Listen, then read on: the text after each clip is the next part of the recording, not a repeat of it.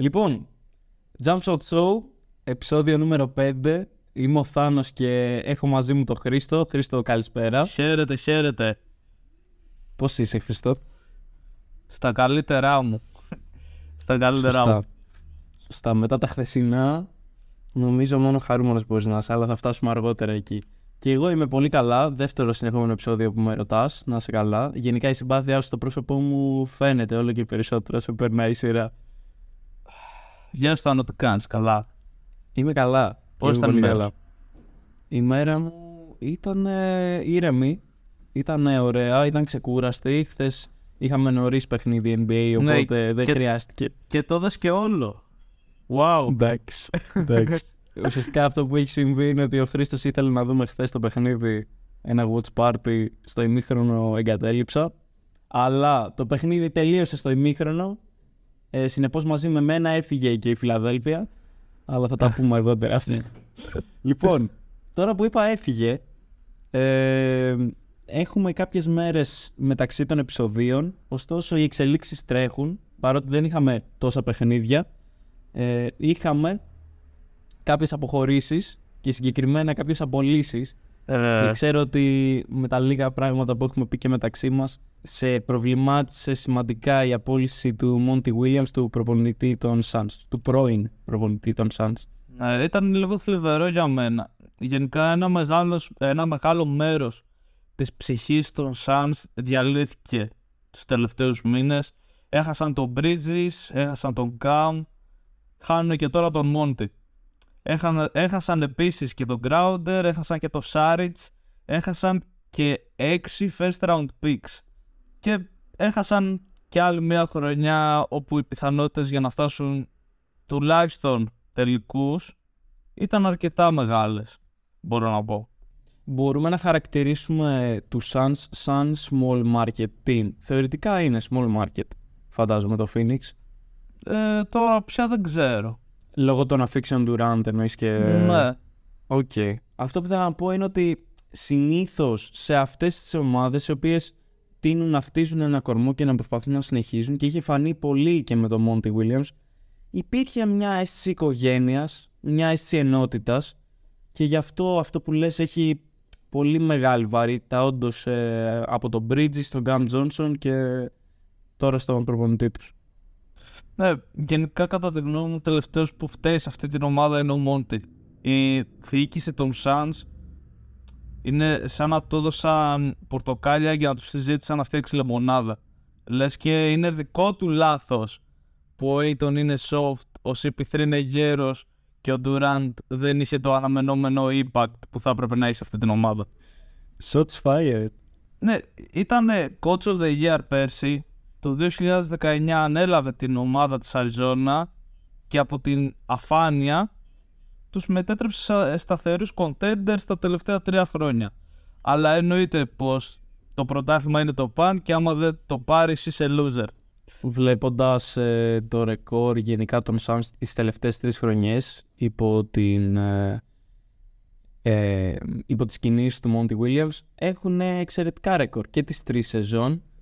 Ε, με μια πρώτη θέση αν δεν κάνω λάθος όταν πήρε το βραβείο του καλύτερου προπονητή της χρονιάς αν όχι πρώτη κάπου εκεί τέλος πάντων Ναι. και φέτος ήταν αρκετά ανταγωνιστική πριν και μετά το trade. Να διώξουμε και τον Booker άμα είναι γιατί στο Elimination Game δεν κατάφερε να βάλει 70 πόντους. Εγώ θεωρώ ότι οι καθαρίστριες πρέπει να φύγουν από την άρινα. δεν είναι. Δεν κάνουν. Είναι, είναι θλιβερό, όντως. Είναι θλιβερό. Δεν ξέρω σε τι βαθμό μπορεί να έχει λόγο και ε, το ρόστερ σε αυτό και προφανώς δεν αναφέρομαι σε ρολίστες αλλά στους δύο παίχτες οι οποίοι είναι αυτοί που κοιτάει το Phoenix να στήσει την ομάδα τα επόμενα χρόνια γύρω από αυτούς. Δεν ξέρω αν ο Booker και ο Durant μπορεί να είχαν λόγο σε αυτό. Αν είχαν, με θλίβει η αλήθεια είναι. Μα χάθηκε πολύ μεγάλο κομμάτι της ομάδας που το βάθος πάει. Θυμάσαι κιόλας, θυμάμαι χαρακτηριστικά όταν είχε- ήταν η φάση που ο Durant είχε ζητήσει trade που άρχισες εσύ να μου λες, ξέρω εγώ, διάφορες προσφορές, διάφορα trade που θα μπορούσαν να κάνουν οι Celtics για να τον έχουν στην ομάδα και ξαφνικά θα γίνουν ε, Champions, δυναστεία θα γίνεται. Και σου λέω, Όχι, ευχαριστώ, εγώ καλά είμαι. Ναι. Γενικά αποδεικνύεται ειδικά στην ε, post-season ότι το να μπορείς να βρεις λύσεις, το έχουμε πει άπειρες φορές, νομίζω μόλις σε τέσσερα επεισόδια η φράση να βρεις λύσεις από τον πάγκο ή από X Factors πρέπει να έχει ακουστεί 15 φορές. Ε. Αλλά είναι η αλήθεια αυτή. Και να το δούμε και στα σημερινά παιχνίδια. Εφόσον υπάρχει και ένας κορμός στην ομάδα, βέβαια. Και ένας στάρ ο οποίος θα μπορεί και στην κακή του μέρα 20 πόντους να του σκοράρει εύκολα. Σίγουρα. Ε, με αφορμή τη συζήτηση γύρω από τους προπονητές, η οποία είναι μια έντονη συζήτηση για τις ομάδες που έχουν ε, τελειώσει ήδη τη σεζόν τους. Μία από αυτές είναι και η ομάδα του Γιάννη. Μιλήσαμε για την απόλυση του coachpad στο προηγούμενο επεισόδιο. Αυτό που θέλω να σου πω είναι ότι δεν ξέρω αν είσαι ενημερωθεί για τον προπονητή που έχουν κλείσει συνέντευξη Ποιοι οι λένε Bucks τα- οι μέσα Bucks? στις επόμενες ημέρες, ναι. Ε, είδα κάποια ονόματα. Ποιος είναι, δε, τώρα μου διαφεύγει. Έχουν κλείσει λοιπόν οι Milwaukee Bucks μια συνέντευξη με τον Mark Jackson. Το όνομα πολύ πιθανό να σου είναι γνωστό, ωστόσο όχι από το χώρο της προπονητικής, αλλά από το χώρο του E ESPN και Να, να. των αναλυτών και των ε, commentators. Ο Mark Jackson έχει κάνει προπονητής ε, για τρία χρόνια, αν δεν κάνω λάθος. Τώρα είδατε φάτσα του και κατάλαβα ακριβώς ποιος είναι. Ακριβώς, ναι, ναι, ναι. Ε, Πολύ έχει ενδιαφέρον. προπονήσει το Golden State. Πότε; Ήταν η σεζόν 11 μέχρι και τη σεζόν 14, δηλαδή το stint πριν από τον Steve Kerr. Ε. Ε, είχε κάνει καλή σεζόν με το Golden State, ωστόσο ένα first round exit του έδειξε και του ίδιου την έξοδο ενδεχομένως από την προπονητική.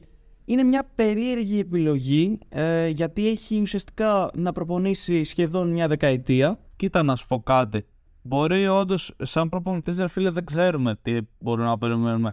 Αλλά για μένα, από ό,τι ξέρω, από ό,τι καταλαβαίνω, μου φαίνεται ένας πολύ ευχάριστος άνθρωπος, έτοιμος για να κάνει δουλειά σε αυτή την ομάδα. Ωστόσο, φαντάζομαι η συνέντευξη αυτή που κλείσανε θα ήταν πριν μάθουν το γεγονός ότι ο Μόντι Williams είναι πια άνεργος. Δεν ξέρω. Δεν ξέρω η αλήθεια είναι χρονικά πότε ανακοινώθηκε το συγκεκριμένο. Νομίζω ήταν πιο πριν.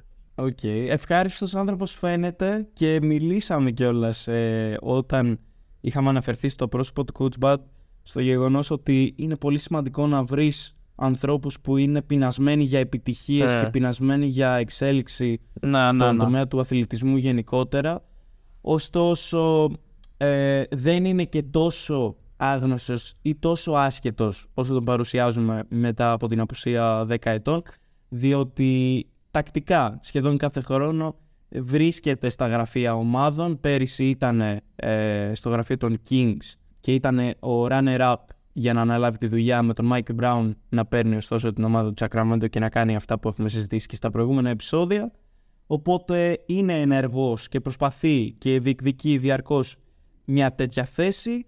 Ε, από τους διαθέσιμους προπονητές, τους free agent προπονητές, δεν θεωρώ ότι είναι ο πιο ικανός, ωστόσο η ομάδα του Milwaukee φάνηκε να το κυνηγάει πολύ άμεσα μετά την απόλυση του coach Bud, με τον Nick Nurse και τον Monty Williams να υπάρχουν ακόμη στο τραπέζι, όχι ίσως για την ομάδα του Milwaukee, δεν έχουν συζητηθεί δηλαδή ακόμη, ωστόσο δύσκολα να μην γίνουν ε, συζητήσεις από τον κόσμο και από τα μέσα για δύο τέτοιους προπονητές και οι Να. δύο θυμίζω ότι έχουν πάρει το βραβείο του Coach of the Year στα προηγούμενα πέντε χρόνια Κοίτα, έχουν διακριθεί.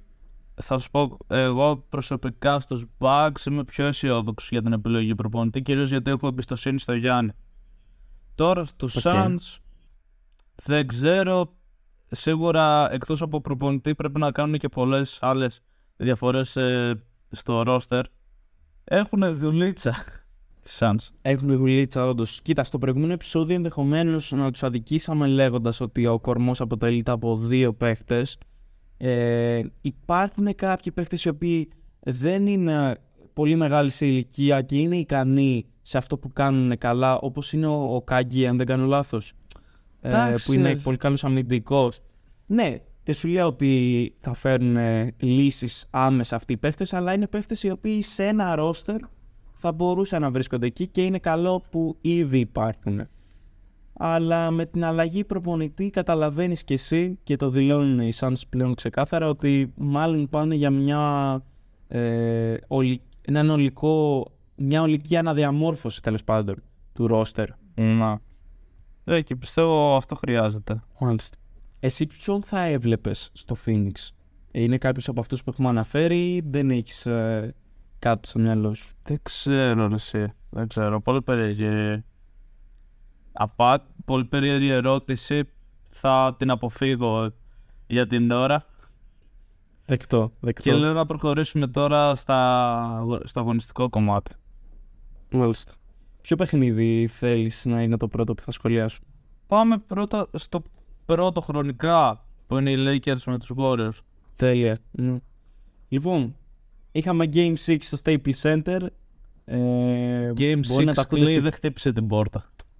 Μπορείτε να τα ακούτε στη φωνή μου. Χαμογελάω μέχρι τα αυτιά αυτή τη στιγμή. Είχαμε λοιπόν ένα ακόμη παιχνίδι στο Staples Center. Οι Lakers κάνουν άλλο ένα άρτιο match ε, στο σπίτι τους, παραμένοντας αίτητοι μέσα στο Crypto Arena. Άμα έχεις τον Jack Nicholson στον πάγκο σε κάθε μάτς, Πώς να χάσεις; πώς να χάσεις; Πώς να χάσεις; Είδαμε αυτό που συζητήσαμε στο προηγούμενο παιχνίδι.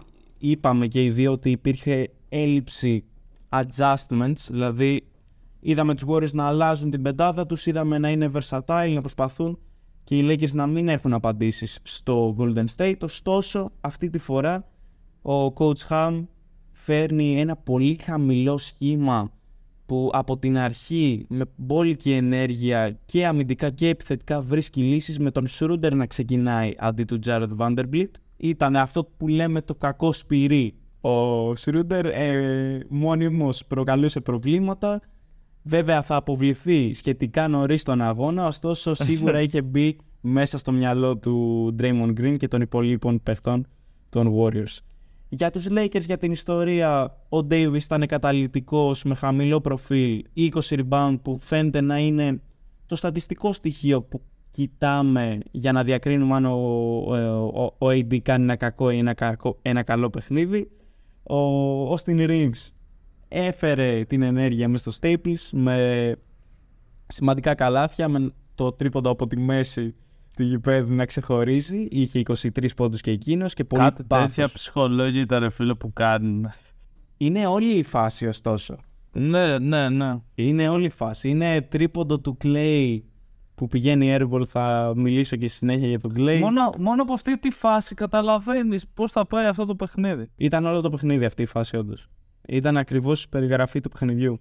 Υπήρχαν αναλαμπές έτσι για τους Warriors. Δηλαδή δεν είναι ότι ε, δεν έδωσαν μια μάχη, ωστόσο φάνηκε να μην μπορούν να δώσουν τη συγκεκριμένη μάχη ενδεχομένως. Να σου πω κάτι. Για μένα οι Warriors, πέρα από τον Steph ο οποίος ήταν ο Steph και τον Wiggins ο οποίος και τον Wiggins και τον Draymond βασικά οι οποίοι ξεπέρασαν αυτά που μπορούν να κάνουν, ξεπέρασαν τα standards τους, όλοι οι άλλοι ήταν άφαντοι. Εγώ να πω ότι στο στρατόπεδο των Lakers για να κλείσουμε με αυτό είχαμε και τον D'Angelo που πάλι με αργό στυλ, με το δικό του ρυθμό επιβάλλοντάς τον είχε 19 πόντους και φαίνεται να είναι επίσης καταλητικός παίχτης για την ομάδα του LA αλλά δεν γίνεται να μην αναφερθούμε και στο σχεδόν 30 point triple-double του LeBron με 30 πόντους, 9 rebound, 9 assist πραγματικά έξοχος ε, παίζει θυμίζω τραυματίας ωστόσο είναι σαν να μην έχει συμβεί ποτέ αυτό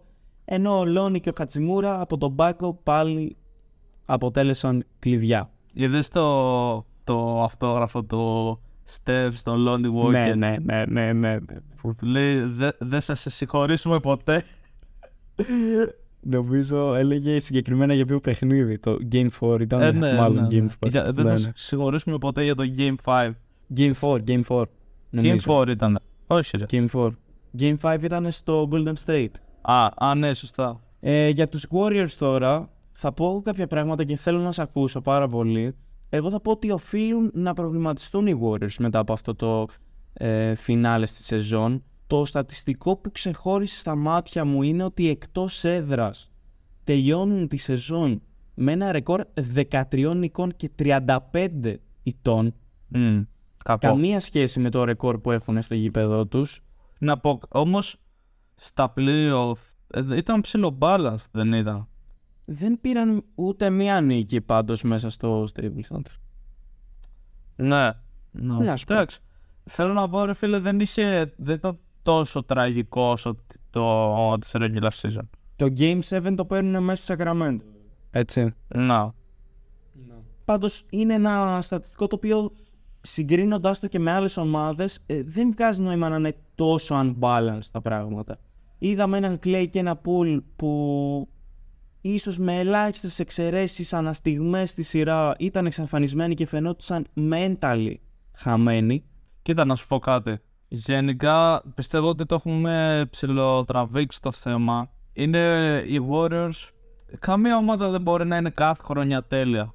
Δηλαδή βγήκαν όλοι και λένε να, να, και εσύ που τώρα λες να πρέπει να προβληματιστούν τι αλλαγές πρέπει να κάνουν πώς θα το φτιάξουν τώρα αυτό. Εντάξει έκαναν και μία κακή όχι ούτε καν κακή.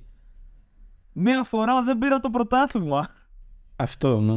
δηλαδή βγαίνει ο άλλος και λέει να μήπως να φύγει ο Steve Kerr. Όχι Ναι, είπαμε και την προηγούμενη φορά ότι το ρεκόρ του Steve Kerr στα playoffs είναι 19 νικη... νικηφόρες σεζόν, μόλις μία ηττημένη που είναι αυτή από τους Lakers τώρα. να Εντάξει, δεν το λες. Δεκα... Ε, κακό σειρές, ρεκόρ. όχι σεζόν να. Σειρές, σειρά. Α, είπα σεζόν. Δεν μπορείς, δεν Συγγνώμη. μπορείς να του πεις τίποτα. Τι να σου πω, δεν ξέρω τι αλλαγές μπορούν να κάνουν. τώρα. Εγώ και καμία αλλαγή να μην κάνουν, θα τους πω εντάξει. Οκ. Καταλαβαίνω ότι η συγκεκριμένη σειρά δεν μπορούμε να πούμε ότι ήταν απλώς αποτέλεσμα αστοχίας των Warriors. Δηλαδή ε, δεν ήταν ότι αυτό που σκότωσε την ομάδα του Golden State ήταν τα κακά ποσοστά του στο τρίποντο ή Έλειψε λίγο ε, το πάθος από αυτή την ομάδα. έλειψε το πάθος και αμυντικά ε, πρέπει να προβληματιστούν αμυντικά οι Warriors δεν έχουν λύσεις Ο Λεμπρόν, αν δεν κάνω λάθος, ή σε αυτή τη σειρά ή γενικά στα φετινά playoffs έχει 40% από το τρίποντο. Που για να το κατακτάει αυτό το ποσοστό ο Λεμπρόν πρέπει να είναι τρομακτικό. Σίγουρα δεν παίρνει όσες προσπάθειες περιμένεις όμως ο Λεμπρόν από το τρίποντο. Δηλαδή πρέπει να είναι, ξέρω εγώ, τέσσερα σούτα ένα παιχνίδι. Αλλά και αυτό το ποσοστό για τον Λεμπρόν είναι πάρα πολύ καλό, σίγουρα. Αυτό που ήθελα να πω για να κλείσω με τους Warriors και να σε ακούσω είναι ότι αξίζει να δώσουμε ένα praise στον DiVincenzo, ο οποίος φαινόταν σαν να ανήκει σε μια άλλη ομάδα mentally, δηλαδή ήταν πάρα πολύ συγχρονισμένος και φαινόταν να ξέρει ποιος είναι ο ρόλος του σε ένα τέτοιο παιχνίδι. Ήταν εξαιρετικός από την αρχή μέχρι το τέλος. Ίσως το αναλογεί ένας μεγαλύτερος ρόλος. Φαίνεται ότι προέρχεται από Milwaukee Bucks. Από... Και με κάτι αστείο για κλείσιμο, να πω ότι αφού φέραμε στο προσκήνιο το όνομα του Τζαμάικαλ Green, νομίζω πριν το μιλήσουμε εμείς, δεν ήξερε κανένας ποιος είναι. Κάτι έκανε, κάποια δήλωση έκανε, δεν θα τι είχε. Ναι, ναι, περίμενε, έρχεται, έρχεται. Λοιπόν, Game 5 ε, υπήρξε μια στιγμή στην οποία οι Lakers ζήτησαν ε, ένα foul. Ε, έγινε challenge, δεν πήραν το foul, μάλλον δεν έγινε challenge, οτιδήποτε. Έγινε μια δήλωση και από τον LeBron και από τον Coach Ham ότι Α, δεν θυμήθηκα. φλοπάρουμε. Θυμήθηκα, Δεν ναι. φλοπάρουμε. Και ο Τζαμάικαλ Green αποφάσισε να ανεβάσει τη δήλωση του LeBron με ένα καπελάκι, ότι και καλά he's capping. Ε, πολύ έξυπνο αυτό. Οδήγησε την ομάδα του στον αποκλεισμό. Μπορεί να μην πήρε ούτε μισό λεπτό συμμετοχής. Θα τα πούμε κάποια άλλη στιγμή, Μια χαρά. Τζαμάικαλ. Μην Μιλ- αγχώνεσαι. μιλάνε και οι παίχτες 10 day contract. Κοίταξε, μην είμαστε άδικοι. Ε, είναι ένας καλός παίχτη, αλλά μέχρι εκεί. Νομίζω ότι μετά από αυτό που έγινε με τον Dylan Brooks, καλό είναι σιγά σιγά να αρχίσουμε να καταλαβαίνουμε τι, Τι να εστί πεις στο LeBron Λεμπρόν, ο James. Λεμπρόν δεν ξέρει καν το ποιος είσαι. Και τα λέει πολύ ωραία ο Χρήστος σήμερα. Χρήστο, μπράβο. Ευχαριστώ. Έχεις να προσθέσεις κάτι άλλο για το συγκεκριμένο παιχνίδι ή γενικά τη σειρά, παύλα την επόμενη μέρα για τους Warriors. ε, Οτιδήποτε. Θες να, να πούμε λίγο τη συν... Άντε θα πούμε τώρα τη συνέχεια της κάθε ομάδας. Εγώ προσωπικά πιστεύω ότι οι Warriors και να μην κάνουν καμία αλλαγή δεν έχει... Δεν θα τους... επ- Θα, θα είμαι με το μέρος τους ρε φίλε. Εγώ θα πω εντάξει δεν θέλετε να κάνετε αλλαγή, δεν σας βγήκε τόσο η σεζόν. πάμε για του χρόνου. Οι ίδιοι παίχτε ξέρουμε ότι έχει πετύχει άλλες φορές αυτό το ρόστερ. Γιατί να μην ξαναπετύχει και τον επόμενο χρόνο. Εντάξει, αλλαγές δεν σημαίνει ότι είναι κάτι ριζοσπαστικό. Μπορεί να είναι απλώς να προσθέσουν κομμάτια που θα φέρουν περισσότερη άμυνα στο τραπέζι ή να Ε. δώσουν χρόνο συμμετοχής σε παίχτε που δεν πήραν τόσο, όπως ήταν ο Καμίγκα που έγινε πολύ μεγάλο φιάσκο από τη μεριά των οπαδών του Warriors που δεν έπαιξε τόσο σε αυτή τη σειρά. Τώρα δεν είμαι σε θέση να κρίνω. αλλά- Για μένα ο, ο Κουμίγκα. ο Α, οποίος- Κουμίγκα. Κουμίγκα, ναι. Ε, πρέπει να ήταν και από τα πιο αποτυχημένα draft picks ever. Σε τι θέση τον επέλεξαν; Για να λες αποτυχημένα, δηλαδή άμα ήταν δεύτερος γύρος, Θέλω να σου πω, κάτσε μία να το κουγκλάρω. Ήταν 7ο pick. έβδομο pick στον πρώτο γύρο. Ναι, ήταν 7ο pick στον πρώτο γύρο. Πέρσι. Ναι, καλά πήγε αυτό. Εντάξει, κοίταξε, όσα λεπτά έπαιξε, τα στατιστικά του δεν ήταν άσχημα. Αλλά ο Steve Kerr κάτι παραπάνω ξέρει. Ενδεχομένως βέβαια και ο Steve Kerr να μην ξέρει πώς να παίξει ακριβώς με πιο αθλητικούς παίχτες. Λέω εγώ. Αλλά ποιος είμαι εγώ να κρίνω. Ναι, δεν ξέρω εσύ. Εντάξει, τώρα μπορούσα να κάνει καλύτερες επιλογές τώρα. Στο... Δηλαδή, βλέπω τώρα ακριβώς μετά ήταν ο Βάγνερ. Okay. Στο draft σίγουρα θα μπορούσε να κάνει καλύτερες επιλογές. Το θέμα είναι τι κάνουμε με τα χαρτιά που έχουμε τώρα στα χέρια μας. Ναι, οκ, εντάξει. Εγώ σου λέω ότι ο Κουμίγκα πέτυχε. Αυτό για μένα. Ή βασικά η επιλογή του Κουμίγκα πέτυχε. Όχι Οκ, ο Κουμίγκα οκ. απέτυχε. Να είναι Κουμ- καλά ο Ο άνθρωπο. Κουμίγκα πέτυχε. Ο Κουμίγκα πέτυχε. Ο Κουμίγκα τα βγάζει τα λεφτά του, δεν είναι κάτι. Ε, ναι. Λοιπόν, Χρήστο, νομίζω ήρθε η ώρα να το αφήσουμε αυτό το καλιφορνέζικο και να πάμε. Δεν, δεν είπαμε για τους Lakers ότι περιμέ- ή θα τα πούμε στο τέλος. Αυτό θέλω να μείνει στο τέλος. Θέλω οι τέσσερις ομάδες να σχολιαστούν στο φινάλ. Ωραία, προχωράμε. Προχωράμε. Μαϊάμι με Νέα Υόρκη. Λοιπόν, κοίτα, αυτό το τελευταίο μάτς ήταν πολύ περίεργο. Ήταν ε, παρακολούθησης καθόλου. Γενικά ήταν ένα πολύ στενό παιχνίδι. Το Ήταν, έχω δει, το ε, έχω δει το μάτσο. έκαναν καλό μάτς και οι δύο μεριές.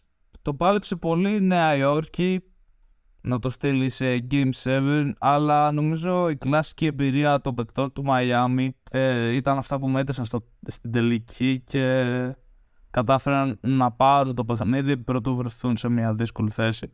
Ο ρυθμός του Butler σίγουρα ήταν πιο χαμηλός σε αυτή τη σειρά σε σχέση με τη σειρά με το Milwaukee, αλλά αυτό δεν σημαίνει τίποτα. Πιστεύω θα, άμα, σε σε στιγμή που θα χρειαστεί, δηλαδή η, επ- από εδώ και πέρα, πιστεύω ο Butler θα βγάλει το καλό του εαυτό. Τώρα, ωστόσο, παρά το ότι έπεσε ο ρυθμός του Butler, βλέπουμε τον Bam, ο οποίος σε αντίθεση με τον Butler ανέβασε ρυθμούς και ήταν εντυπωσιακός. Ήταν ε, μάλλον ο καλύτερος παίκτης του Miami σε, στη σειρά με τους Knicks. Γενικότερα έχει ένα υπερπλήρες ρόσ, υπερπλήρες. Έχει ένα πλήρες ρόστερ όπου λόγω του ότι ο προπονητής είναι ιδιοφυΐα μπορεί να τους βγάλει το 100% ώστε να πάρει την νίκη. Αυτό που θέλω να πω είναι ότι ανέφερες ότι η Νέα Υόρκη έδωσε μάχη στο τελευταίο παιχνίδι. Βλέποντας το μάτς... Μάλλον ο Μπράσον έδωσε μάχη. Α, αυτό ακριβώς. Αυτό Μάλλον ο ακριβώς. Μπράσον έδωσε μάχη, ο οποίος ήταν καταπληκτικός, αλλά δυστυχώς στο τέλος πήρε μια πολύ λάθος απόφαση. Αλλά αν δεν ήταν εκείνος, δεν θα έφταναν και ποτέ στο σημείο να σκεφτούν ποια θα είναι η απόφαση αυτή. Ναι, αλλά το ότι έχεις κάνει ότι είσαι μακράν ο καλύτερος παίκτης της ομάδας σου δεν σου δίνει το δικαίωμα να, να το χάσεις κιόλας. Ναι, απλώς. Είναι ο Χαρτ μόνος του στο τρίποντο, δώσ' του την μπάλα. Το ξέρω ότι έχει. Δεν έχει και το καλύτερο χέρι. Είχε ένα στα τέσσερα τρίποντα ε, και γενικά στα παιχνίδια των Knicks δεν είναι ο παίκτης που θα βάλει πάνω από 10 πόντους.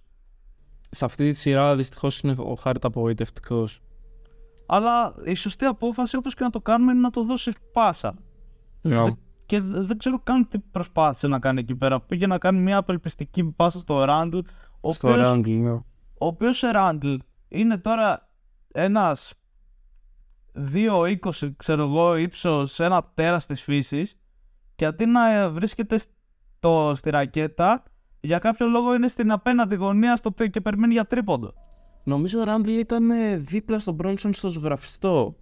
Να Ναι, σε γελάσω, ήρθε. αλλά Το έτ- Α, έτρεξε ήρθε. για να πάει Οκ. εκεί πέρα, αλλά επειδή βρισκόταν ε, top of the key. εντάξει, αυτό είναι και πρόβλημα του, του συγκεκριμένου play ενδεχομένως. Αλλά Εσύ, η αλήθεια είναι πριν ότι... από αυτό έχει χαθεί το παιχνίδι. Τι; Το παιχνίδι, έχει, χα- το παιχνίδι έχει χαθεί στο 3 στα 14 του Ράντλ και στο 1 στα 10 του RJ Barrett. Ναι, Είναι δύο παίχτες που στο υπόλοιπο της σειράς, όταν η, η Νέα ήταν Υόρκη είτε ήταν κοντά, απογοητευτικό. να. είτε ήταν κοντά η Νέα Υόρκη είτε πήγαινε να πάρει τη νίκη, ο RJ Barrett τουλάχιστον ήταν, ε, έκανε ένα μάτς, ξέρω εγώ, 7,5. Ήταν ε, ποιοτικός. Τώρα με το 1 στα 10 και το 3 στα 14 από το Randall, που θεωρητικά είναι ο ψηλός σου, δεν παίρνει βεβαιασμένες αποφάσεις, πρέπει να είναι σχετικά efficient, είναι δυστυχώς ένα letdown και μάλλον πρέπει να υπάρχει και έλλειψη στο κομμάτι του πόσο aggressive είναι αυτοί οι δύο παίχτες με τον RJ Barrett πολλές φορές να χαρακτηρίζεται υποτονικός από τους οπαδούς των Knicks. Να. Είναι, είναι κρίμα. Ωστόσο έχουν βρει ένα μικρό διαμαντάκι στον ε, Bronson οι Knicks. Ελπίζω να τον κρατήσουν και να του φερθούν όπως πρέπει να του φερθούν. Ε, Είναι, υπήρχε ήταν ο και κόσμος. μεγάλη αποσία του Quickly. Ήταν Σίγουρα πολύ ο άτυχος οποίος σε αυτό το κομμάτι. με αφορμή αυτό που με ρώτησες και στο προηγούμενο επεισόδιο το τι έχει συμβεί, έχει στραμπουλήξει τον αστράγαλό του. Ε, Ναι. Μπορεί και να επέστρεφε αργότερα. Άμα φτάνει στους τελικούς οι Knicks. Ναι, ναι, ναι. Ωστόσο σε αυτή τη σειρά δεν υπήρχαν πιθανότητες να επιστρέψει. Αυτό είναι για τους Knicks. Για τους Heat το μόνο που θα ήθελα να προσθέσω είναι ότι ο Στρούς έβαλε κάποια μεγάλα shoot. Πάλι ο Caleb και ο Vincent ήταν ποιοτικοί ε, και έδωσαν το 110% στην άμυνα αλλά και στην επίθεση κάποιες ε, λύσεις. Ο Love έπαιξε τα 15 του λεπτά, ήταν ποιοτικός. Ε, το παιχνίδι στο ημίχρονο ήταν ε, υπό τον έλεγχο της Νέας Υόρκης ωστόσο ο Αντεμπάγιο ήταν κυρίαρχος στο- στο δεύτερο μισό της δεύτερης περίοδου με αποτέλεσμα να πάνε ένα πόντο μπροστά οι Heat το παιχνίδι δεν ξέφυγε αλλά ένα λάθος του Μπρόνσον όπως είπαμε στο τέλος έκλεισε την πρόκριση για το Μαϊάμι Κοίτα, να σου πω και κάτι. Ε, έφτασε ένα λάθος του Browns. Άμα το πέρανε αυτό το παιχνίδι οι Knicks, θα μιλούσαμε για το, το μέγα κλέψιμο της νίκης. Όχι κλέψιμο υπό την έννοια του... Ε, τους έκλειψαν την νίκη μέσα από τα χέρια, αυτό εννοώ. Ναι, ναι. Όχι ότι δεν το άξιζαν, εννοείς ότι, ε, ότι αν ήταν σχεδόν όλο το μάτς πίσω στο σκορ και θα μπορούσαν να πάρουν το, στα τελευταία δευτερόλεπτα το μάτς. Να. Θα μπορούσαμε να το έχουμε δει, δεν το είδαμε. Η Νέα Υόρκη κάπου εδώ μας, αποχαιρετεί, ε, μας αποχαιρετά. Ελπίζω να χτίσουν πάνω στο project που έχουν ήδη και να δούμε κάτι πιο ανταγωνιστικό στο μέλλον. Ωστόσο, αξίζει να αναφέρουμε ότι είναι οι περισσότερες νίκες που έχει συγκεντρώσει η Νέα Υόρκη σε σεζόν μετά από το 13-14 με τον Καρμέλο. Οπότε σίγουρα πρέπει να είναι χαρούμενοι οι Νεο- Νεοϊορκέζοι. Ρε φίλε, θα μπορούσες να δεις τη Νέα Υόρκη ως μια ομάδα έτσι, πολύ contenders, μια πολύ καλή ομάδα. Θα το είχαν κάψει το, το γήπεδο οι οπαδοί. Η αλήθεια είναι ότι είναι tough crowd. Οι οπαδοί της Νέας Υόρκης είναι tough crowd και δεν κάνουν καλό στην ομάδα τους. Ε, Να. νομίζω πιο πολύ τη βλάπτουν με παραδείγματα όπως... Ε, πώς τον λέγανε αυτό το Γάλλο γκάρ, το Ντελικνιβά, Ντελικνι- Ντελικίνα, πώς λέγονταν ένας και ο... Τέλος πάντων. Ε, Πορζίνγκης και Ντελικίνα κάτι τέτοιο που γιουχαριζόντουσαν διαρκώς από τον κόσμο χωρίς να τους επιτρέψουν ποτέ να βρουν ε, ρυθμό. Αποτέλεσμα και οι δύο να φεύγουν από τη Νέα Υόρκη αργά ή γρήγορα. Ελπίζω στο Τζέιλεν Μπρόνσον, που... Τζέιλεν Μπρόνσον, το λέω Brunson. λάθος. Μπρόνσον, να βρούμε ε, ηρεμία στο πρόσωπό του και να τον σεβαστούν γιατί σίγουρα μπορεί τα επόμενα χρόνια να φέρει κάτι πολύ ωραίο στην Λείπει Νέα ένας παίχτης που είναι σήμα κατά τεθέν αυτού του franchise. Πιστεύω μπορεί να γίνει ο Μπράσον. Ναι, και εγώ το πιστεύω. Και υπάρχουν και τα pieces τα οποία αν τουλάχιστον στηριχτούν έστω ότι ένας από τους δύο Ράντλ και RJ Barrett στηριχτεί Να σου πω, κα- εμένα Νομίζω ότι προσωπικά μπορεί ο να Ράντλ γίνει. δεν μ' αρέσει. Καθόλου. Οκ. Είναι inconsistent. Είναι πολύ inconsistent. Είναι, δεν ξέρω, δεν με εντυπωσιάζει. Στα runs που έκανε η Νέα Υόρκη όμως ήταν πολύ σημαντικός. Μέσα στη σεζόν τουλάχιστον, όχι Ναι. ναι. στα playoffs. Δεν ξέρω, κοίτα, είναι λίγο regular season player. Είναι λίγο stats, κυνηγό τα stats παίχτης. Οκ. οκ. Γενικά έχω ένας, ε, είναι τρεις παίχτες τους οποίους για κάποιο λόγο βγάζουν λίγο κόμπλεξ. Αυτή είναι ο Ράντλ, ο Ayton και ο Σαμπόνις. Οκ. Εντάξει, ο Σαμπόνις μου ρε. Εντάξει. Οκ. Δεν ξέρω, Θα δεν πάει έχω ο ένα- Βεζένικοφ να του φάει τη θέση, μην αγχώνεσαι. Ναι, οκ, εντάξει. Έχω λίγο τα κολλήματά του. Δεν, καθ- δεν ξέρω αν έχει τύχει, αλλά κάθε φορά που τον βλέπω είναι. ε, λες, και- λες και κάθε φορά που γυρνάω εγώ το βλέπω από πάνω του. Παίζει άθλια, επίτηδες. Ναι. Εντάξει. Θα σε βάλουμε να μην ξαναδείς μάτς της Νέας Υόρκης, μήπως και, μήπως και σταυρώσεις κάμια σειρά. Γιατί βλέπω όλα τα μάτια της Νέας Υόρκης. Μάλιστα. Λοιπόν, να Λοιπόν. προχωρήσουμε στα... Νομίζω ήρθε, η- στην ήρθε η ειδικότητα ώρα. μου. ήρθε η ώρα. Τι να πω βασικά ρε φίλε για το χθεσινό μας, εντάξει, ήταν ένα, ναι, 51 πόντι, wow, ήταν ασύλληπτο το χθεσινό. Ήταν ό,τι μπορεί να ζητήσει ένας οπαδός των Celtics. Ένας χρήστος οπαδός των Celtics. Ένας οποιοδήποτε οπαδός των Celtics. Τι, α- δεν μπορούσε να δώσει κάτι παραπάνω αυτή η ομάδα. Ισχύει, ήταν ε, πάρα πολύ καλό παιχνίδι χθες. Μιλάμε για το match που έγινε στη Βοστόνη, το Game 7 μεταξύ Celtics και 76ers για να κλείσει αυτή η σειρά και να έχουμε πρόκριση στο ζευγάρι που υπάρχει με τους Miami Heat. Ε, να πω εγώ απλά ότι το match ξεκινάει πολύ ανταγωνιστικό με τους Sixers να δείχνουν ότι αμυντικά θα προσπαθήσουν να κερδίσουν το συγκεκριμένο. Ωστόσο, δεν άργησε να, γίνει το... να γυρίσει ο διακόπτης για τους Celtics με τον με τον Jason Tatum να έχει ακούσει το προηγούμενο επεισόδιο και να μπαίνει με τα όσα μέσα. Ε, πραγματικά πήρε μόνο καλές επιλογές χθες ο Tatum και παρά το 51 πόντους. 0. 0.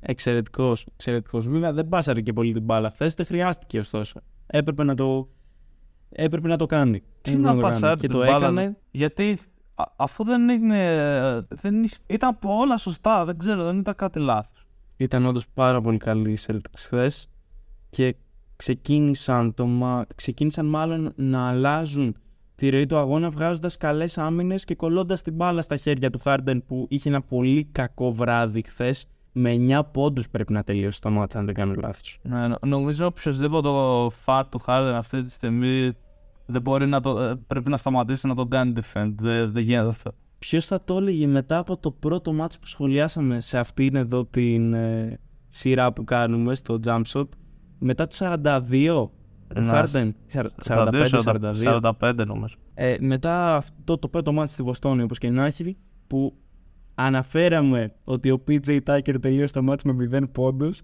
Ποιος θα το έλεγε ότι ο PJ Tucker σε ένα Game 7 θα έκανε outscore τον James Harden; ναι, ναι, ναι. Εντάξει. Εντάξει. Ο πρώην παίχτης του Άρη μπήκε δυνατά, έβαλε τα corner threes και μετά εξαφανίστηκε κύριος. Αξίζει να πούμε για εκείνο το altercation που υπήρξε μεταξύ του Πάγκου και του, ε, Του Jalen Jalen. Brown. Ναι. Τι συνέβη εκεί; Ε, τίποτα. Ουσιαστικά ο Brown σαν να έριξε κάπως στην αρχή το Harden μετά πέστηκε ο ίδιος πάνω στον πάγκο του, των Sixers και εκεί πέρα που πάει να σηκωθεί να φύγει γιατί η μπάλα είχε πάει ήδη στο άλλο μισό του γηπέδου ο Νιάνγκ αν δεν κάνω λάθος το τραβάει από το πόδι και πράγμα που είναι εντάξει τώρα τραβηγμένο και ο Μπράουν εξοργίστηκε γύρισε, του είπε δυο λογάκια και λόγω αυτού ουσιαστικά υπήρχε διπλό flagrant οπότε απλά συν- το ένα flagrant διαγράφει το άλλο και συνεχίζεται κανονικά το παιχνίδι. Εντάξει, αυτό ήταν μια πάρα πολύ επικίνδυνη κίνηση. Νομίζω ότι δεν ξέρω αν οι διαιτητές το είδαν στο replay, αλλά τώρα το flagrant στον ε, Jalen Brown δεν θεωρώ ότι είχε βάση και η κίνηση αυτή από τον Niang, Niang, Niang, πάρα πολύ επικίνδυνη. Πραγματικά, δηλαδή το να κολλήσεις το γόνατο κάποιου στο έδαφος ενώ προσπαθεί να το πάρει είναι Draymond Green move και είναι απαγορευμένο αυτό το πράγμα. Ναι, νομίζω ότι πάντως αυτό που έκαναν στο Brown χθες εξύπνησε λίγο το τέρας μέσα. Όπως και αυτή η φάση και η προηγούμενη, αν θυμάσαι, που πάει Με ο τη Harden μύτη. να σοτάρει lay-up, του φεύγει μπάλα και απλά του βαράει ένα μπουκέτο. Ναι, ναι, ναι. Μετά του λέει, ξέρω εγώ, Brown, ξέρεις τι, δεν θα ξαναβάλεις πόντο σήμερα. Πολύ σωστό. Και ο Harden, αν εξαιρέσουμε ένα τρίποντο νομίζω στο δεύτερο ημίχρονο, μπορεί να τελειώνει και το match με 9 πόντους. Αυτό δυστυχώς οι Sixers δεν κατέβηκαν στο δεύτερο ημίχρονο.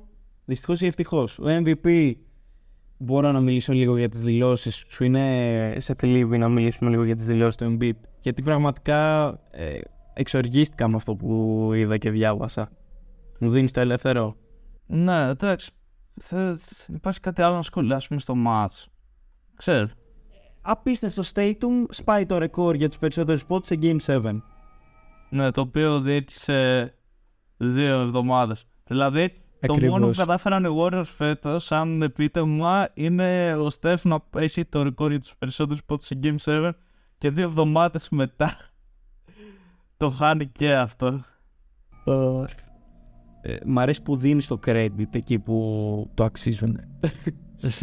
λοιπόν, Ποια είναι; για τις δηλώσεις του Embiid και να κλείσουμε και με αυτό το παιχνίδι, ο Joel Embiid ουσιαστικά είπε ότι τα match δεν μπορούν να τα κερδίσουν δύο παίχτες, εγώ και ο James, βγάζοντας ουσιαστικά τη δικιά του και του Harden την ουρά απ' έξω, ε, σε ένα match που είναι και οι δύο, αν εξαιρέσουμε το πρώτο 12 λεπτό του Embiid, και οι δύο άκρος απογοητευτικοί.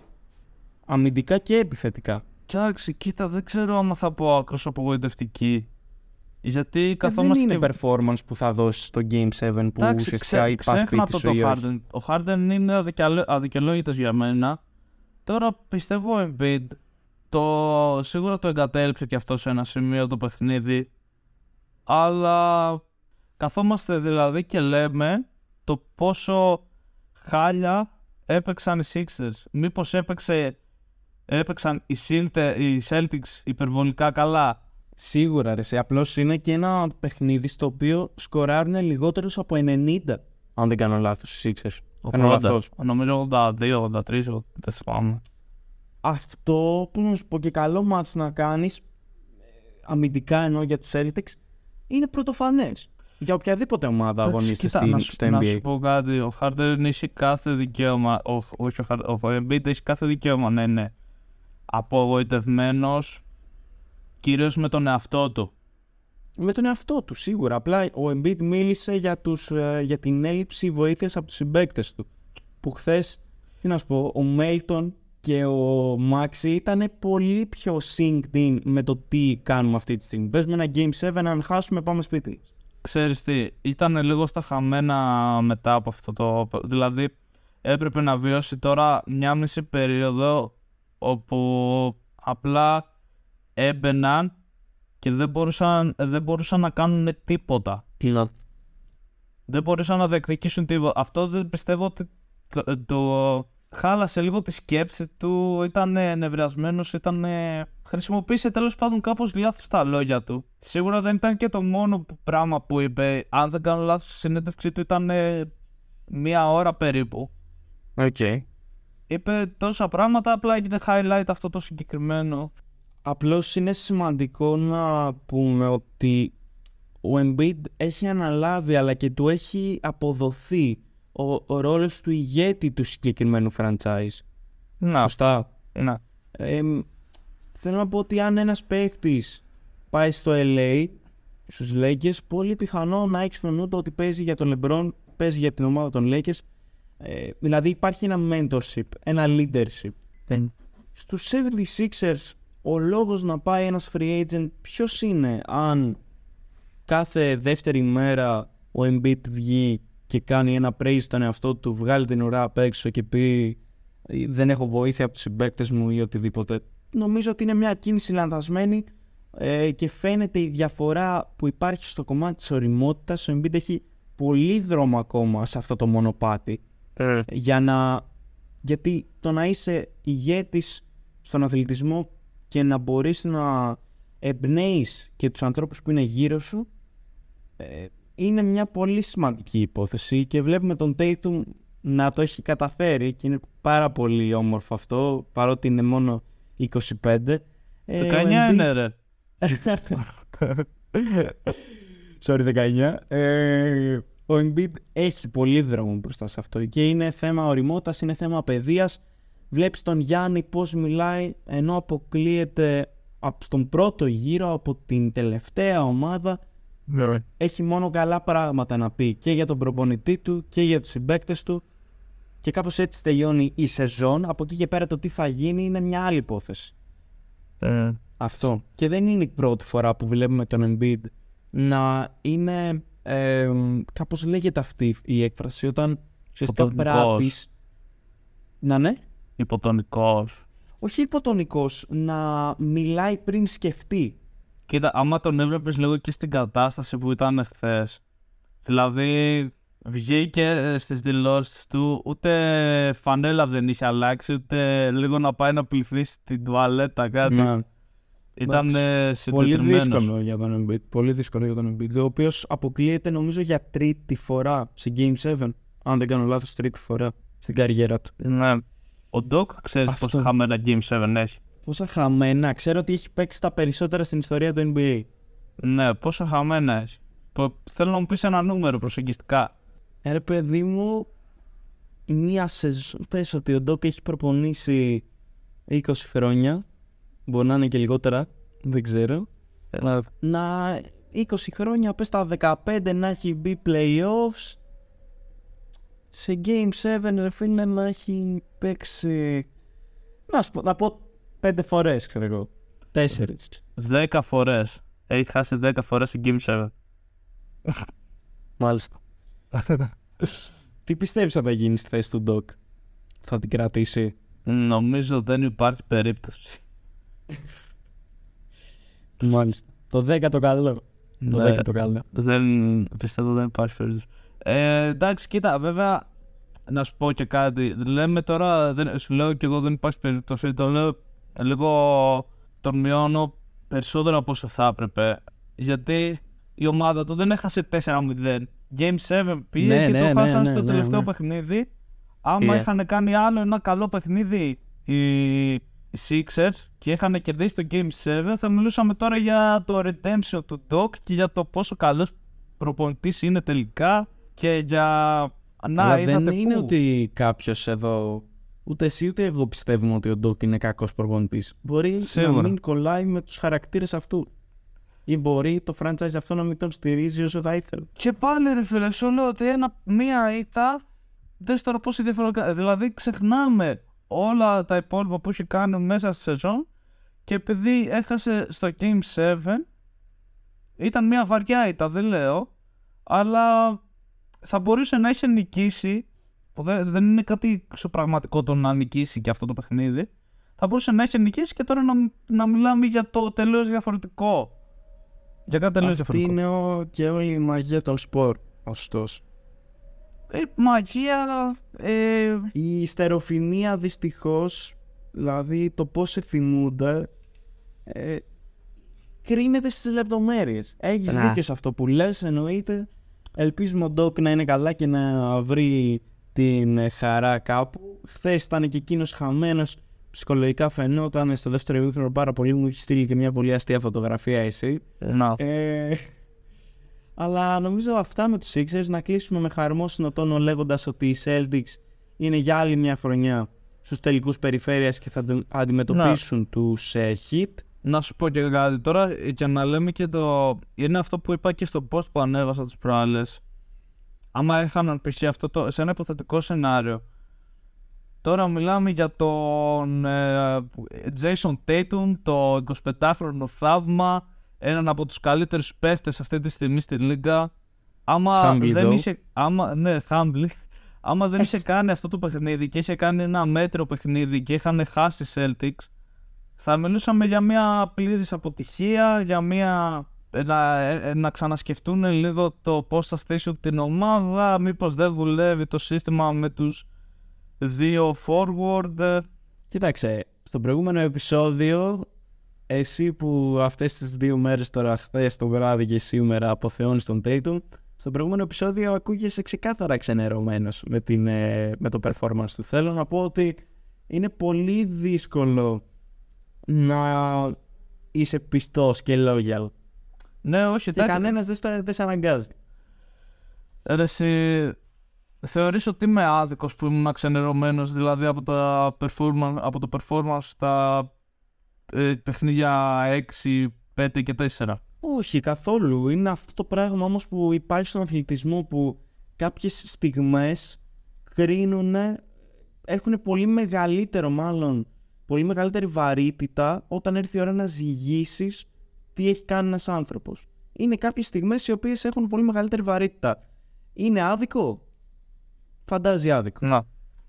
Αλλά έτσι είναι τα πράγματα. Και ειδικά στο μπάσκετ έχουμε πει άπειρες φορές ότι η στεροφημία ε, είναι, κρίνεται σε λεπτομέρειες και αποτελεί πάρα πολύ βασικό παράγοντα του πώς, πώς σε θυμούνται. Να. Αυτό. Ωραία. Λοιπόν, είπα ότι έχουμε hit Celtics. Θέλω να σε ακούσω και θέλω να πω και εγώ το δικό μου. Ε, μια ελαφριά πρόβλεψη. Μην πάμε για το ποιος θα πάρει τη, σε- τη σειρά, εκτός αν έχεις κάτι τέτοιο.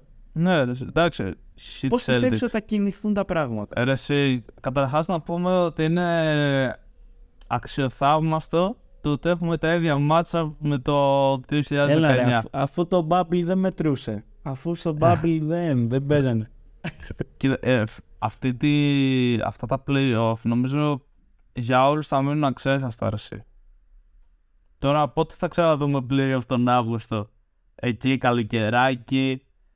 Και ήταν ε, νομίζω και η πρώτη φορά, μάλλον και η τελευταία φορά που είδαμε παιχνίδι NBA μαζί. σε μια, Είχαμε δει το... σε μια ποιο ήταν, το βραδιά game... θρηλυκού Game five. Ντάκα Ρόμπινσον.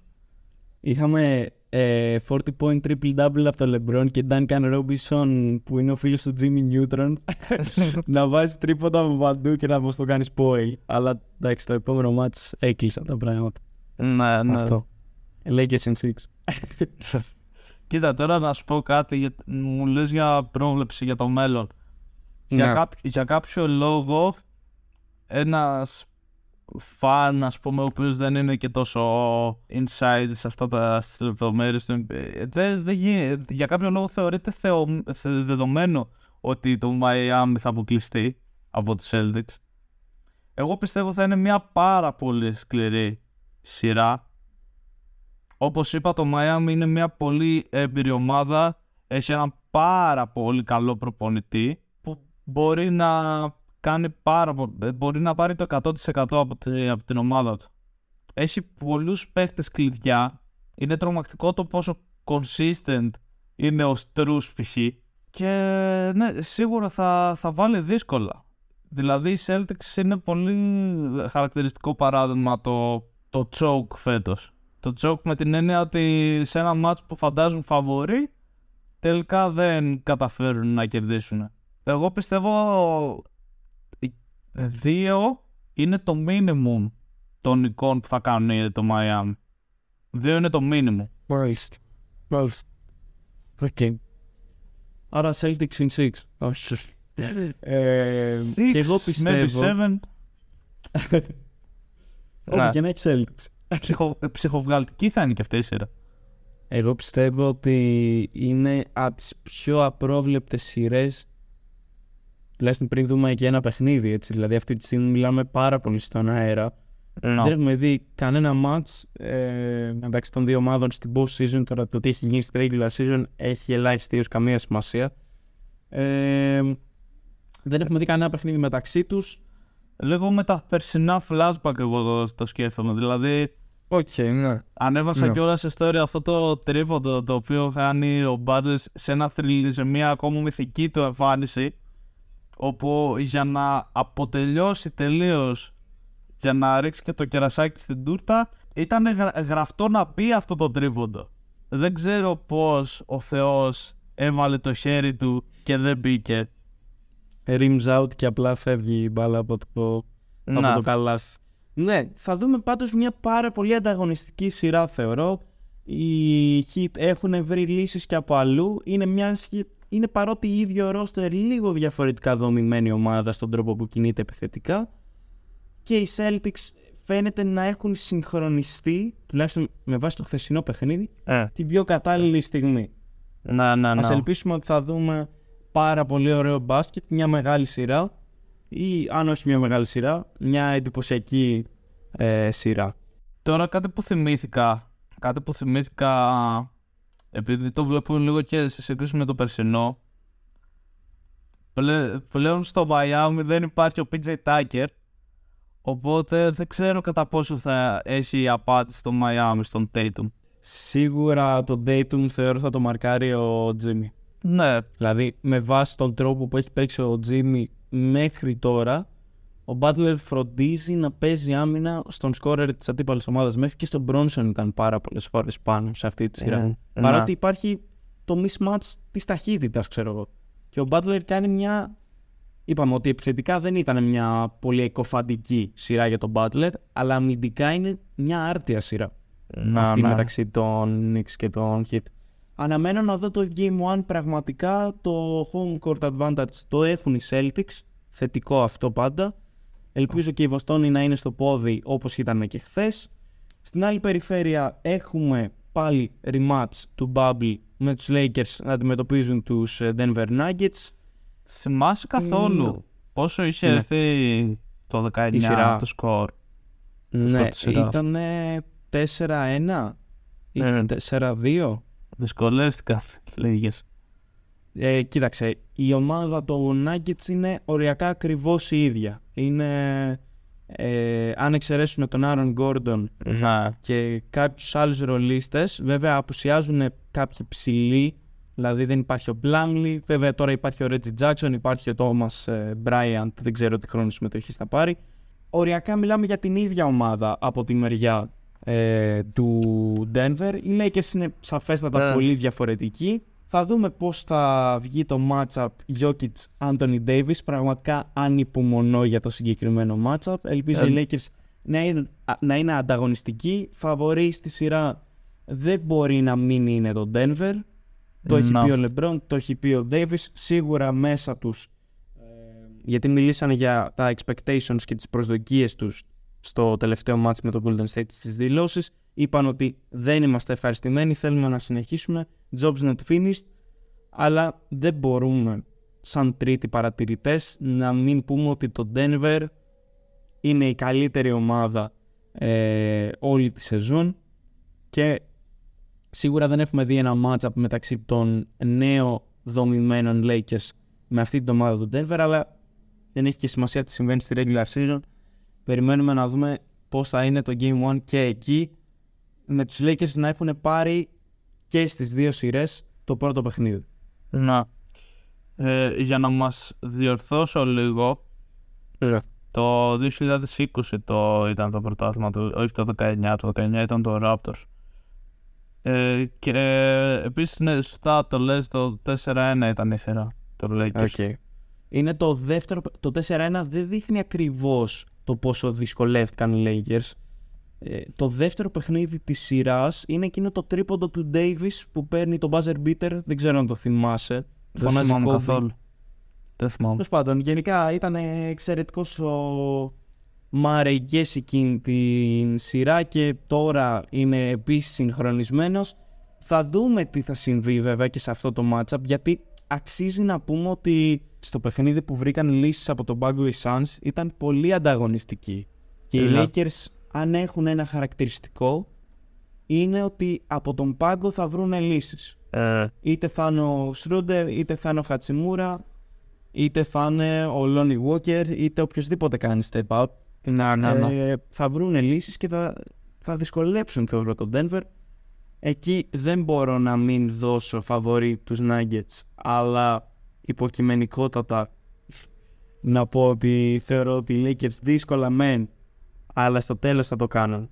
Και εγώ, εγώ πιστεύω οι Lakers θα περάσουν. Δεν Οκ. θέλω, προτ- προτιμώ το Denver και- από άποψη Celtics γιατί δεν θέλω να μπλέξω με τον LeBron κυρίως. Πάλι. Αλλά πιστεύω είναι μια καλή ευκαιρία για τον LeBron και γενικότερα για τους Lakers να αποδείξουν τι αξίζουν. Σίγουρο.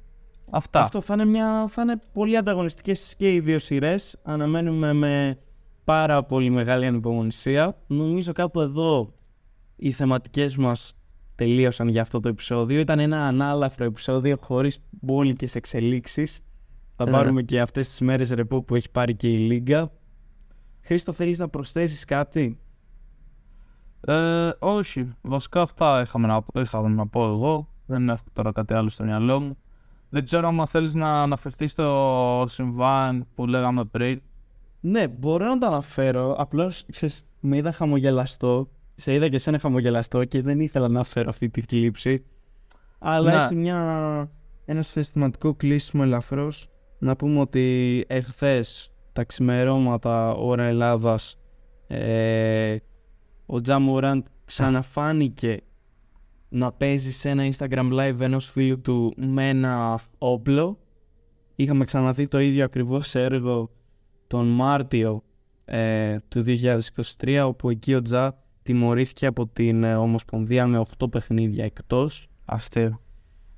Τώρα οι Grizzlies έχουν βγάλει μια ανακοίνωση λέγοντας ότι απαλλάσσουν τον Μοράντ μέχρι νεοτέρας από οποιαδήποτε ε, δραστηριότητα και περιμένουμε την απόφαση της Λίγκας για το ποιο θα είναι, ποιες θα είναι οι κυρώσεις στο πρόσωπο του Τζα ο οποίος διαρκώς φαίνεται να χάνει την, ε, Οποιαδήποτε αξιοπρέπεια έχει τη- για μένα. φαίνεται να πράττει ανώρημα με κάθε ευκαιρία δυστυχώς αυτό Μ' άρεσε. συμβαίνει Είσαι τόσο Εξωγηπαιδικά. επιτυχημένος σε αυτό που κάνεις. Έχεις τα πάντα. Έχεις φτάσει σε ένα σημείο να έχεις τα πάντα. Είσαι το. Ε, σε μια πόλη ολόκληρη είσαι από τα πρώτα πρόσωπα. Δηλαδή ακούς με έφεση και σκέφτεσαι αυτόν. Όποιος και να είσαι. Και, Και εντός στο γήπεδο, ε, μέσα στο γήπεδο ο Μωράντ αποτελεί πρότυπο. Δηλαδή Ναι. δεν είναι ότι είναι ένας παίκτης ο οποίος. Ε, Και είναι και ευχάριστος άνθρωπος ε, γενικά. Είναι ένας άνθρωπος έτσι χαρούμενος. Αλλά μάλλον από ό,τι φαίνεται αυτό που, που φαίνεται στον κόσμο δεν είναι πάντα αυ- η πραγματικότητα. σίγουρα υπάρχει και μια σκοτεινή μεριά στο, στο πρόσωπο του Τζα που φαίνεται κιόλας από αυτά που έχουν γίνει νωρίτερα το χθεσινό βράδυ να είναι σε ένα κλαμπ και να υπάρχουν ε, προβλήματα με το αλκοόλ, να είναι μεθυσμένος, να, να, να.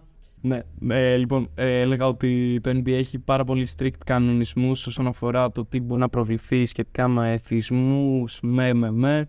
Οπότε δεν έχει βγει αυτό σχετικά με το πρόβλημα αλκοολισμού του Τζα, αλλά φαίνεται να είναι διαρκώς από τότε που το Memphis βρέθηκε εκτός σειράς σε κάποιο κλαμπ και να τα τσούζει. Κοίτα, γενικά το- η Λίγκα δεν το προβάλλει γιατί είναι μεγάλη δυσφήμιση. εκεί. Δηλαδή, βλέπεις ακόμα και μέσα στο γήπεδο μπορεί να γίνεται σε ένα σημείο του γηπέδου οι οπαδοί να τρελαίνονται και εμείς να βλέπουμε τους μεσήλικες που χορεύουν. Τώρα ο Τζα, το γεγονός του Τζα ρε φίλε έκανε ένα πολύ μεγάλο λάθος η Λίγκα να τον τιμωρήσει με μια αστεία τιμωρία και το πληρώνει και πιστεύω ότι από εδώ και πέρα θα είναι πολύ πιο δύσκολα τα πράγματα. Δεν, δεν ξέρω καν. Για μένα δεν θα έπρεπε ξαν, καν να ξαναπαίξει στη Λίγκα. Γενικά. Γενικά ρε φίλε, εντάξει, το, το ξεφτύλισε. Εγώ έβλεπα κάποιο suspension κάποιων αγωνιστικών, αλλά σε ένα σοβαρό αριθμό, ξέρω εγώ, ή Είναι, κάτι waste, τέτοιο. είναι ή waste of talent, μια το ξέρω. αφαίρεση. Είναι Λοιπόν. waste of talent το να μην ξαναπαίξει ποτέ. Αλλά. Τι να σου πω τώρα. Από ας ελπίσουμε ότι θα βρεθεί μια, χρυσα... μια χρυσή τομή. Ο Τζαθ θα ξαναείνε στα γήπεδα, αλλά αυτή τη φορά έχοντας όντως περάσει από μια διαδικασία, ένα rehab ας πούμε, ε, κοινωνικό και μ, κρίθηκε έντονα και ο, το πώς είχε αποφασίσει ο ίδιος να περάσει τα, αυτή την τιμωρία των 8 παιχνιδιών και του χρόνου που βρέθηκε εκτός γηπέδων. Πάρα πολλοί λένε ότι δεν έκανε σχεδόν τίποτα για να βοηθήσει τον εαυτό του. Ε, ας ελπίσουμε ότι αυτό θα αλλάξει. Είναι καλό να ξέρουμε ότι οι αθλητές αποτελούν πρότυπα. Νομίζω και εσύ, Χρήστο και εγώ. κιόλας ότι ε, το έκανε αυτό που έκανε, δεν τον ένιωξε καν. Δηλαδή το έβγαλε και δεν τον ένιωξε καν τον αφά. Άμα δεν, δεν ήταν ο φίλος του εκεί πέρα, ο, φίλος του να τον καλύψει. να τον καλύψει, ο άλλος δεν τον ένιωξε. Ήταν τόσο απερίσκεπτο. Είναι απερίσκεπτος. Δεν μπορώ να το καταλάβω. Ναι.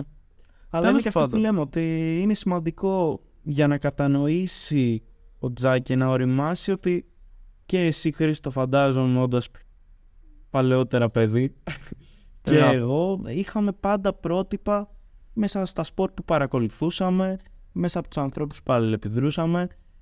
Ο Τζα αποτελεί πρότυπο για εκατομμύρια παιδιά. Ειδικά σε ένα περιβάλλον της Αμερικής που τα μπλόκα, τα γκέτο είναι πραγματικότητα. Να. Και αντί ένας άνθρωπος σαν τον Τζα που έχει καταφέρει να φύγει από αυτό, να δείχνει το δρόμο, επιστρέφει χωρίς λόγο στα ίδια και τα ίδια. Εντάξει, λοιπόν, δεν να θέλω να πολύ μιλήσαμε, πολύ μιλήσαμε γι' αυτό. Δεν ήθελα ναι. καν να μιλήσω για το συγκεκριμένο γεγονός.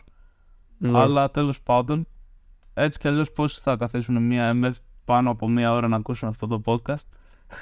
λοιπόν, σας ευχαριστούμε πάρα πολύ που μας ακούσατε για άλλη μια φορά. Στο προηγούμενο επεισόδιο υπήρξε πάρα πολύ feedback. Είμαστε νομίζω παραπάνω από χαρούμενοι. Ε, δεν έχει κρυθεί ακόμα το αποτέλεσμα στο poll, να ξέρεις. Υπάρχει ένα 50-50 ακόμα. Ε, θα φτιάξω ένα δεύτερο λογαριασμό να ψηφίσω, όχι. Εντάξει. λοιπόν, ε, σας ευχαριστούμε και πάλι. Χρήστο, θα ήθελα να πεις την καλή συνέχεια, να πω και εγώ ένα γεια. Καλή συνέχεια, παιδιά. Ας δούμε, ας ευχαριστούμε Α ευχαριστηθούμε τώρα ότι μας επιφυλάσσει συνέχεια των πιο θεαματικών μέχρι στιγμής παιχνιδιών φέτος.